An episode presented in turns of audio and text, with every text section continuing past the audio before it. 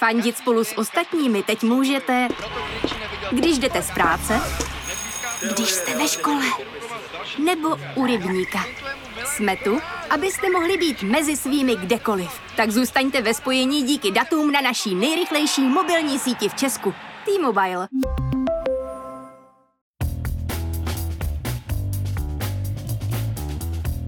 Je 6. srpna a právě jste si zapnuli stopáž. Páteční podcast z pravodejského serveru Seznam zprávy. Mé jméno je Jan Kordovský a tenhle týden vám chci doporučit nový film Zákon lásky od režisérky Barbory Chaloupkové.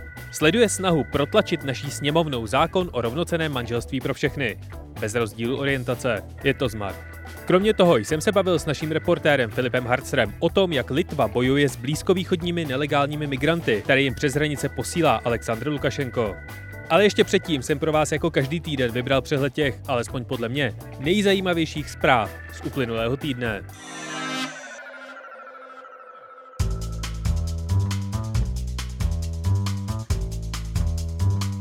Premiér Andrej Babiš měl tenhle týden dva zásadní úkoly. Objíždět republiku se svou předvolební kampaní a uchlácholit prezidenta Zemana, že ředitel BIS Koudelka bude určitě odvolán. Někdy. Jednou. I přesto, že je rozhodnutí o Koudelkovi odvolání zcela v kompetenci Andreje Babiše, ten se nejdřív musí poradit se sněmovnou, opozicí, manželkou. A má na to už jenom dva týdny. Kromě Andreje Babiše dělá předvolební kampaň už jen Andrej Babiš, junior. Miroslavu Kalouskovi u piva vysvětloval, co má svému otci za zlé. Uzavřeli se kandidátky, přihlásilo se celkem 22 stran. Praze probíhá festival Prague Pride, i když letos bez tradičního průvodu. A u Domažlic se srazily dva vlaky, zemřeli tři lidé, na místo dorazili oba dva havlíčci. Mutace Delta kazí rozvolňovací plány po celém světě a čím dál víc korporací i velkoměst přistupuje k povinné vakcinaci pro své zaměstnance nebo občany, kteří chtějí chodit do kanceláří, tělocvičen nebo restaurací.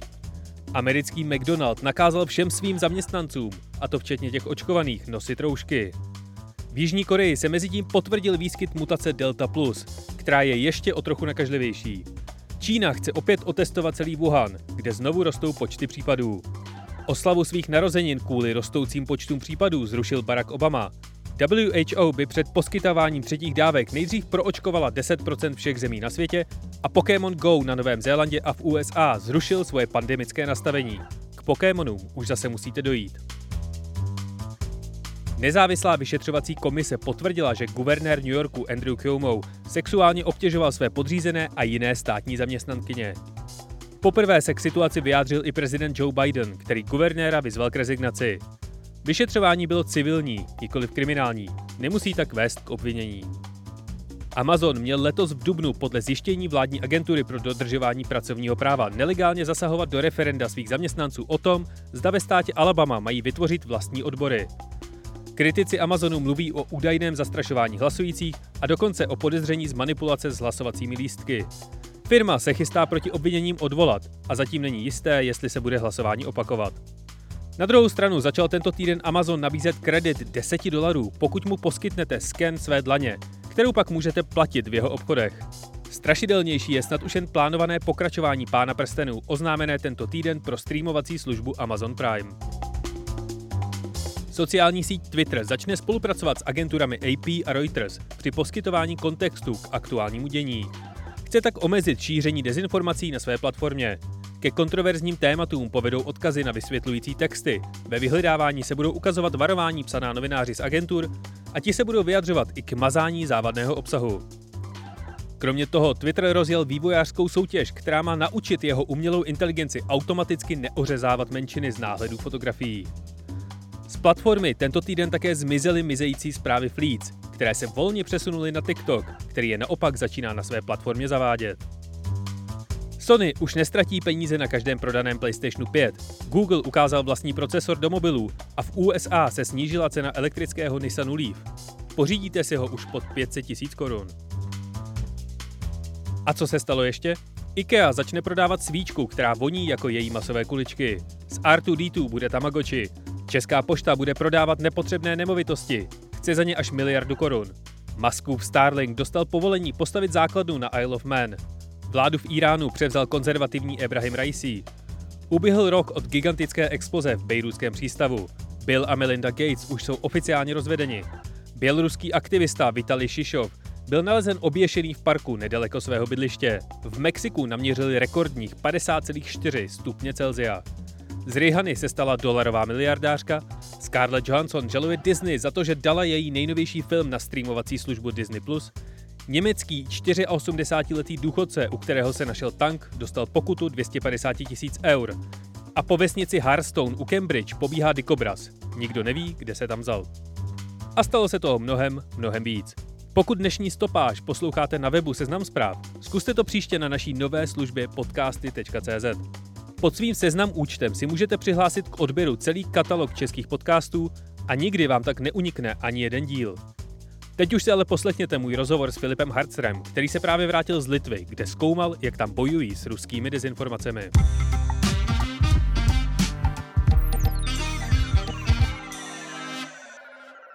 Litva je malý pobaltský stát, který přímo sousedí jak s Ruskem, tak Běloruskem. Zároveň je ale členem Evropské unie i NATO.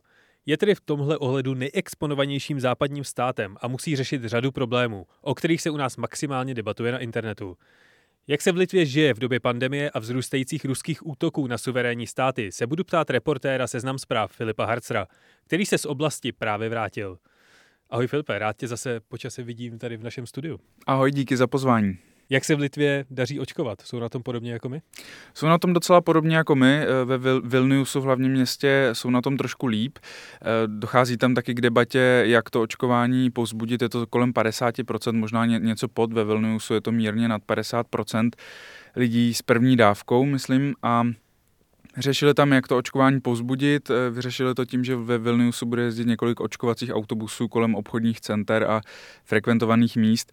A, a zatímco vláda rozhodla o tom, že se prodlouží bezplatné testování na COVID-19, tak eh, primátor Vilniusu to ostře skritizoval a řekl, že eh, naopak on bude těch míst ubírat, aby lidi prostě neměli tolik šancí a, nech, a motivovali se tím k očkování, protože pro některé profesní skupiny teď testování bude povinné v Litvě znova jde o lidi ve službách a tak dál. A e, vláda na toho primátora nějak reagovala a ta debata tam zrovna probíhá, jak dál e, se strategií v boji s pandemí.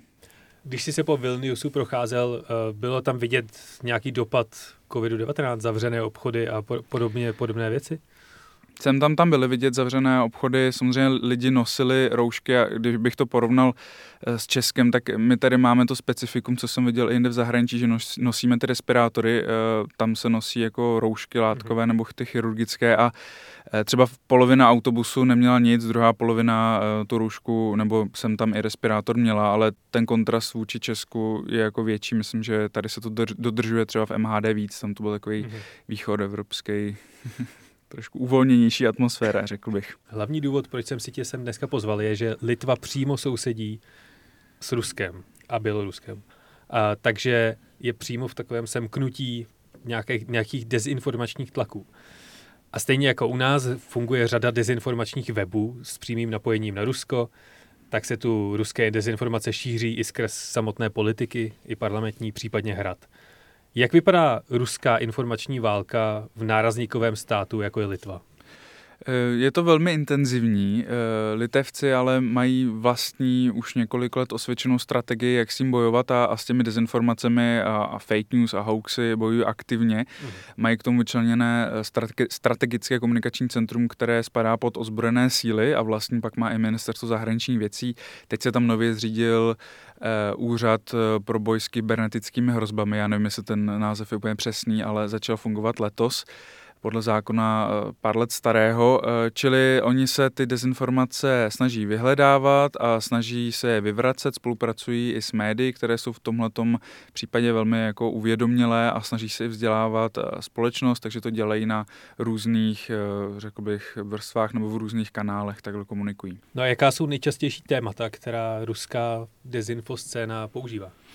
Eh, nejčastější témata, ehm, jako co se týče témat eh, těch dezinformací, tak je Severoatlantická aliance a působení spojeneckých vojáků, což se ukázalo v minulých letech několikrát. Byl tam třeba případ toho, že se šířila dezinformace o o tom, že němečtí vojáci se opili a zničili nějaké náhrobky eh, na židovském hřbitově, což, což se nakonec to převzala nějak, eh, některá izraelská média, ale eh, vyvrátilo se to docela rychle. A vždycky to souvisí s, nějakým, s nějakou událostí, nevím, zasedání židovského kongresu nebo, nebo potom summit NATO a tak dál.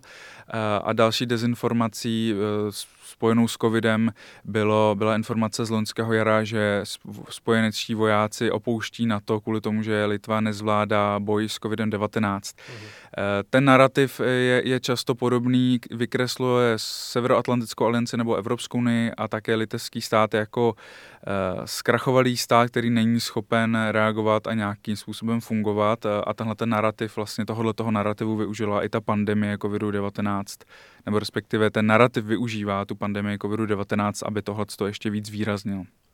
A věří litevci těmhle těm dezinformacím? No, určitě nějaká část lidí ano, protože se to, se to šíří.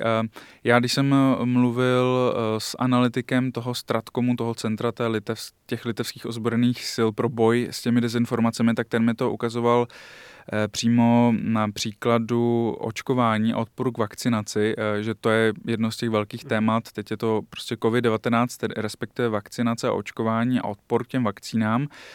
A druhé téma je ta migrace a on mi ukazoval, že na ruskojazyčných regionech nebo v regionech Litvy s velkým zastoupením ehm, ruské menšiny, eh, kde se ty lidi pohybují v tomto ruskojazyčném prostředí, tak eh, je velký odpor eh, vůči vakcinaci těmi západními vakcínami a že to koresponduje, že, že to můžou prostě srovnat tu mapu, kde se vyskytuje, kde žije ta menšina ruská, mm. s tím, jaká je tam proočkovanost. Čili na tom mi demonstroval, že ty fake news o, o tom, že západní vakcíny vakcíny jsou jed, ale vakcína Sputnik je, je záchranná, takže fungují v Litvě. Nějakým způsobem v některém určitém prostředí. A jak velká ruská menšina v Litvě žije? Eh, je to asi 6%, eh, s tím, že eh, ta menšina se stahuje spíš do velkých měst, čili ve Vilniusu je to asi 12%, ale početnější menšina je polská, třeba v Litvě, než je ruská. A brání se litevci těm digitálním dezinformacím nějakým speciálním nebo konkrétním jiným způsobem, než my tady u nás v České republice? No, mají k tomu vyčleněné to strategické centrum, eh, čili aktivně to vyhledávají, dávají eh, každý měsíc třeba teď o těch pandemických fake news eh, zprávy a aktivně komunikují s médií, snaží se to opravdu vyvracet, dávat to do kontextu, vzdělávat to společnost, jak jsem říkal, a taky spolupracují s takovým hnutím, které tedy působí i v Česku, jako odnož toho litevského, ale to jsou litevští elfové, kteří začali působit vlastně po vpádu Rusů na Krym. Mm. A to je zhruba taková společnost, řekl bych, neformální. Má to určitě nějaké formální struktury, ale je to spíš taková jakoby v digitálním prostředí působící společnost. Eh, asi 4 tisíce lidí, kteří vlastně aktivně ve svém volném čase eh, bez nějak toho, že by někdo platil eh, a apoliticky, tak eh, se snaží vyvracet ty fake news a eh, kultivovat tu debatu na tom internetu v tom digitálním prostředí. Když tam mají vlastní elfy, tak určitě musí mít i vlastní vlaječkáře a vlast, vlastence. Je, stejně jako je pár známých firm u nás. Je ten problém stejný i v Litvě? Ne, když jsem mluvil s takovou neformální hlavou nebo zakladatelem eh, těch elfů, eh, když jsme se bavili v jedné kavárně ve Vilniusu, on nechtěl vystupovat pod jménem, ale pod přezdívkou The Hawk, tak eh, on říkal, že nepůsobí v Litvě trolové placení z Petrohrad, v petrohradských trolích farmách ruských, ale že, že mají svých, a teď budu citovat, vlastních idiotů dost. Litva kromě dezinformací, ono to vlastně spolu trochu souvisí, ale v posledních měsících zažívá i velmi neobvyklý problém s Běloruskem, sousedícím. A to, že pravidelně přes, přes jeho hranice přecházejí migranti. A to byl vlastně jeden z hlavních důvodů, proč ty si, ty si do Litvy vůbec jel a byl, strávil si tam týden. Můžeš mi ve zkratce vysvětlit, o co jde? Eh, ve zkratce je to tak, že v současnosti každý den eh, přechází nelegálně běloruskou, bělorusko-litevskou hranici z té běloruské strany zhruba 150 eh, lidí a většinou to jde, jde o lidi původem z Iráku, většinou jsou to kurdové, či lidi z Blízkého východu, ale jsou tam i někteří lidé z afrických států, vždycky to záleží. Nedá se predikovat, kdy, kde a kdy tu hranici přejdou. Ta hranice má skoro 700 kilometrů, mhm. část je oplocená, část ne. A e, jde o lidi, kteří se dostávají legální cestou letecky z Bagdádu, co znamená, že mají doklady, mají výzum nebo si pořídí Bělorusku výzum nebo nějaká agentura jim ho zařídí, to je spíš pravděpodobnější a dostávají se letecky z Bagdádu do Minsku. E, tam přibylo v poslední době velmi e, leteckých spojů pravidelných, myslím si, že už jich je asi jako pět týdně Teď se tam vydával nedávno litevský minister zahraniční věcí, aby tu situaci vyřešil a místo toho, aby vyřešil, tak naopak z Iráku lítá ještě jako o, o dvě letadla, myslím víc, eh, do Minsku týdně, než před tou cestou, čili to úplně nebyl efekt, eh, který by asi litevci očekávali. No a oni tam přeletávají jako turisti, protože z Iráku do Běloruska to je jedna z mála zemí, kam se na základě tady toho víze dostanou turistického. Nevím, že velká část z nich tam se nevrací, ale zůstává tam v nějakých vyčleněných hotelích v Minsku který vyčlenil pravděpodobně běloruský stát eh, a o tamtud potom jede k hranicím, no a ty překonává a v Litvě potom eh, vlastně pohraniční stráž se zadrží a tam se dostávají do, do táboru pro žadatele o azyl nebo o nelegální migranty, protože oni často nemají žádné doklady nebo jim, ho, jim je prostě někdo sebere nebo je zahodí, mají třeba vyfocený jenom pas a to, ta jejich identifikace prostě trvá dlouhou dobu. Takže to prostě chápu správně, že běloruský režim pravděpodobně vozí migranty z Bagdádu letadlem následně je odvede na hranice s Litvou a pošle je dál, ať si dělají, co chtějí. Ten podíl toho běloruského režimu uh, tam je stoprocentně nějaký, neví se do, do jakého stupně, ale uh, litevský, náměstek litevského ministra zahraničních věcí mi řekl, že to je prostě vedená uh, hybridní válka s režimem Lukašenka, že jde o odvetu na sankce, které vlastně prosazovala Litva, které uvalila na běloruský režim Unie, obzvlášť po tom únosu letadla s Ramanem Pratasevičem a jeho zadržení a zadržení jeho přítelkyně. Eh, kdy vlastně Unie potom, potom velmi přetvrdila vůči režimu. A to se tak nějak časově shoduje, že od té doby od jara vlastně eh, těch, těch nelegálních imigrantů přecházejících tu bělorusko-litevskou hranici velmi přibývá. A teď už jich je eh, přes tři tisíce, což se může zdát v tom kontextu třeba migrace do Jižní Evropy jako malé číslo, ale na, na bezmála 3 milionů Litvu je to docela velké číslo. Oni tam mají prostě dvě centra pro nelegální imigranty a ty praskají ve švech. A ti lidé lidé jsou teď ubytováni i na stanicích, eh, které slouží prostě jako profesionální základny pro ty pohraničníky. I tam prostě je, jsou, jsou desítky lidí. A tyhle ty kroky se rozhodl udělat Lukašenko sám, anebo k tomu má nějaké instrukce a prostředky od svého protektora Putina? No to těžko říct, ale tenhle ten scénář, eh, na což mi upozornil právě ten náměstek litevského ministra, eh, tak eh, už byl oskoušený podle něj ve, v severní Evropě režimem Vladimira Putina, kdy vlastně ty, ty hranice z Ruska do Skandinávie překračovaly taky migranti, čili on, on v tom vidí oskoušený ruský scénář s tím, že uh, asi Lukašenko víceméně využil té situace a, a pobídlí. Uh, a asi to nějakým způsobem funguje, protože ten tlak na tu Litvu je velký. Ehm, je to věc, která se prostě musí řešit, je to humanitární záležitost. Ehm, oni kvůli tomu rychle teď zpřísňovali eh, azylové zákony, kdy se zkracovaly ty lhůty na odvolání a měnil se trošku ten systém což zase kritizovaly lidskoprávní organizace, že prostě je to ubírání práv eh, těch lidí, kteří mají právo na azyl. Um, otázkou je, oni nepřichází přímo ze země, kde by teď byla válka, takže to se samozřejmě musí posuzovat patřičné orgány, které teď jsou ale v Litvě přetížené. Takže to téma je velkým politickým, společně s vakcinací a covidem je to druhé největší téma litevské politiky. Takže odsud poznámka hybridní válka. Jak na to nahlíží samotní litevci? Zvedla se tam nějaká vlna odporu k migrantům z Blízkého východu, anebo to litevci chápou, jaká se u nich hraje aktuálně hra? Já jsem se minulý týden bavil se šéf-reaktorem druhého nejčtenějšího portálu 15 minut eh, LT, tak on mi říkal, že žádný průzkum mm, nálad zatím není, není od čeho se odpíchnout ta data a ten výklad, ale samozřejmě eh, nějaké protesty eh, se zvedly, obzvlášť když se teď rozhodlo o stavbě třetího tábora nebo o přípravě třetího tábora, kde se prostě budou stany a, a ti lidé tam budou mm, pobývat, protože Litva má právo zadržet na půl roku. Eh, no a tam ve vesnici a v okolí eh, to zbudilo nějaké emoce, blokovala se tam silnice, zasahovala tam i policie, eh, čehož využila potom běloruská propaganda jako ukázka toho, že Litva je vlastně nedemokratický stát, který potlačuje práva vlastních obyvatel a šíří se tam i další takové fake news v souvislosti s tou, s tou migrační otázkou. Ty jsi zmínil, že Litva upravila zákony, aby mohla lépe nakládat s těmi migranty. Ale zároveň zákony nevyřeší to, že se někdo fyzicky objeví na tvém vlastním území. Tak jak Litva tenhle ten problém řeší? Oni, myslím si, že už na konci června rozhodli o tom, že podal té velmi dlouhé hranice s Běloruskem, téměř 700 km postaví žletkový plot.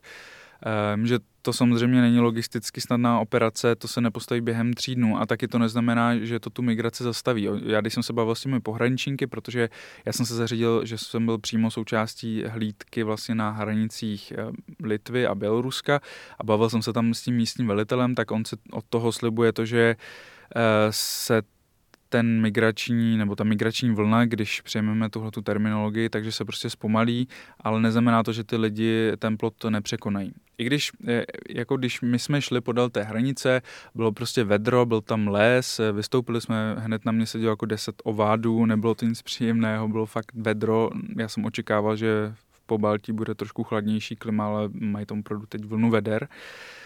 Um, ani tak to prostě nebylo nějak, že by to byla příjemná procházka. Nebyl tam sice plot, ale oni to mají střežené eh, důmyslným systémem kamer, eh, které snímají pohyb vlastně, takže vždycky na to místo vyráží pak ta hlídka a říkají, že pokud se jim ten kamerový systém neporouchá, tak eh, vlastně jim neunikne nikdo z těch příchozích.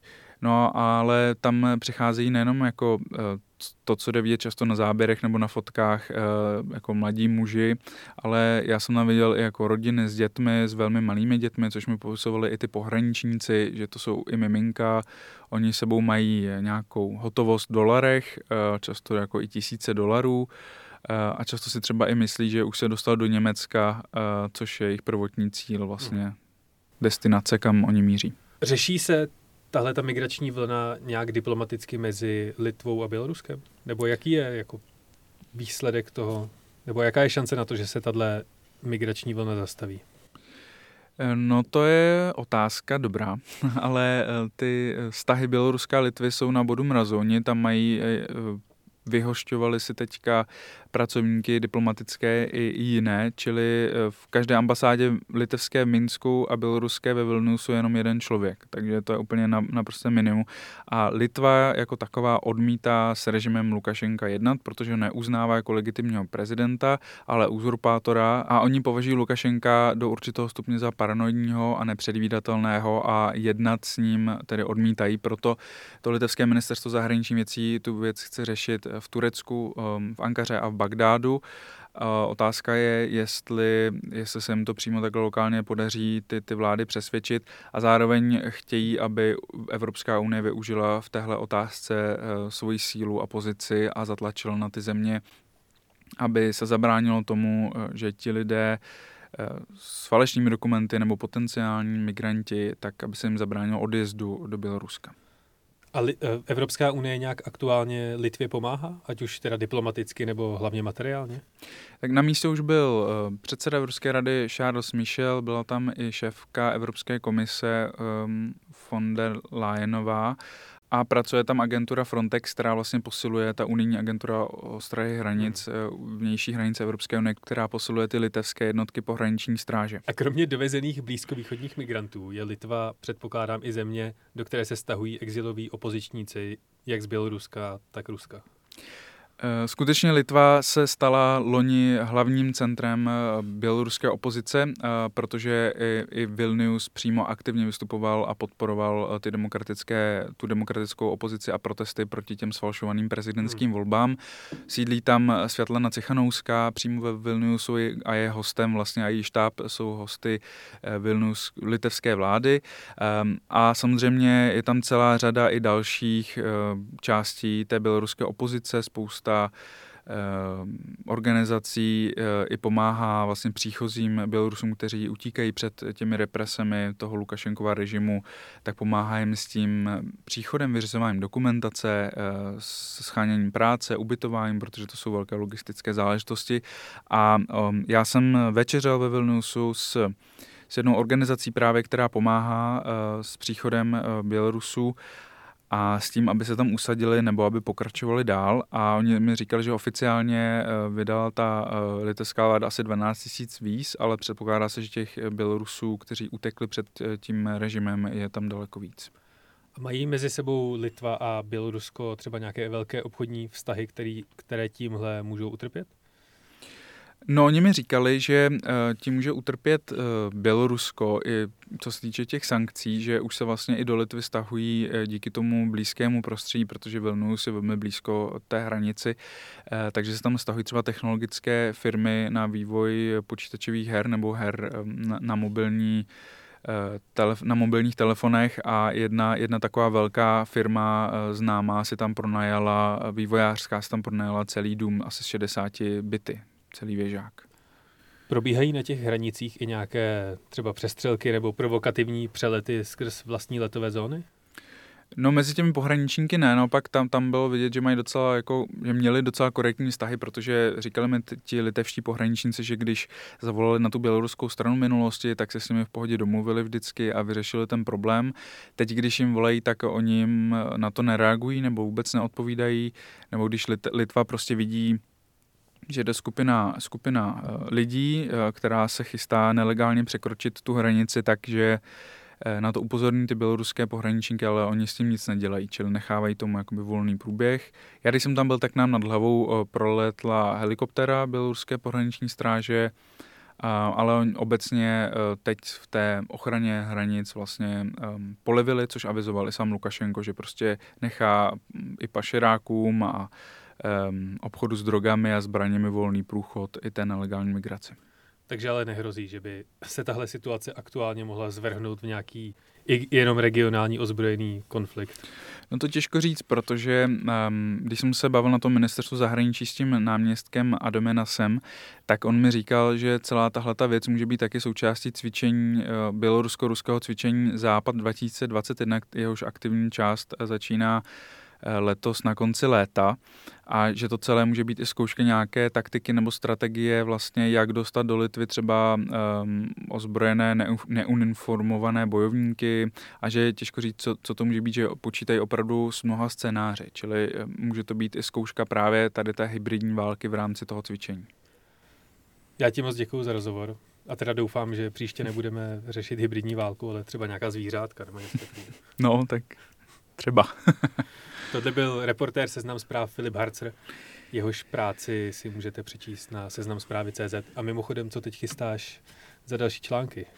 Já jsem teďka byl v dole, polském dole Turův, eh, o který se Češi přou z Poláky, hmm. Eh, takže z toho teď připravu materiál a eh, budou vycházet i další věci z Litvy, jenom potřebuji chvíli čas, abych je dokázal zpracovat a stihnul nespracovat. Takže pravidelně sledujte seznam zprávy.cz a poslouchejte podcasty Seznam zpráv. Ještě jednou díky. Naslyšenou.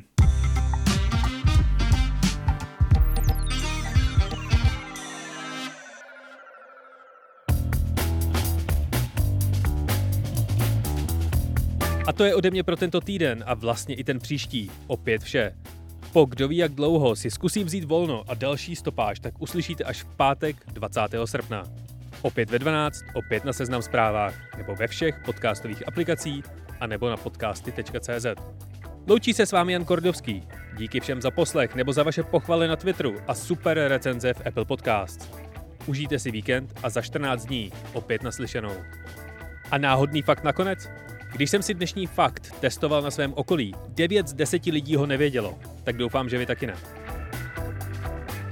Animovaný seriál Včelka Mája je sice podle německé knižní předlohy, ale seriál byl nakreslený, rozhýbaný a vyrobený v roce 1975 v Japonsku jako anime. Až odtud se pak rozšířil po celém světě a byl předabovaný do 42 jazyků. V roce 1999 vyšla s Májou hra na Game Boy Color, která byla původně vyvíjená jako hra South Park, aby posléze dostala nový bzučivý kabát, Cartmana přebarvila na výlíka a vyšla pod názvem Maja a její přátelé.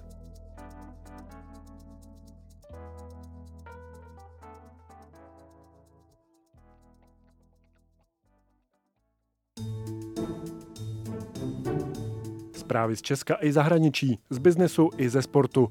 Přihlaste se k odběru našich newsletterů a vaše e-mailová schránka bude vždy plná zajímavého čtení. Každý večer od pondělí do pátku posíláme tečku. Chytrý souhrn toho nejdůležitějšího z aktuálního dění a výběr článků Seznam zpráv. Žijete fotbalem? Čtěte newsletter Notičky Luďka Mádla, fotbalového experta Seznam zpráv o zákulisí českého fotbalu a sportu. Kdo šel nahoru a kdo dolů? V pátek posíláme Cash Only, kde Martin Jašminský a Zuzana Kubátová komentují pohyby na české biznesové scéně. Přihlaste se k odběru newsletterů na seznamzprávy.cz lomeno newslettery.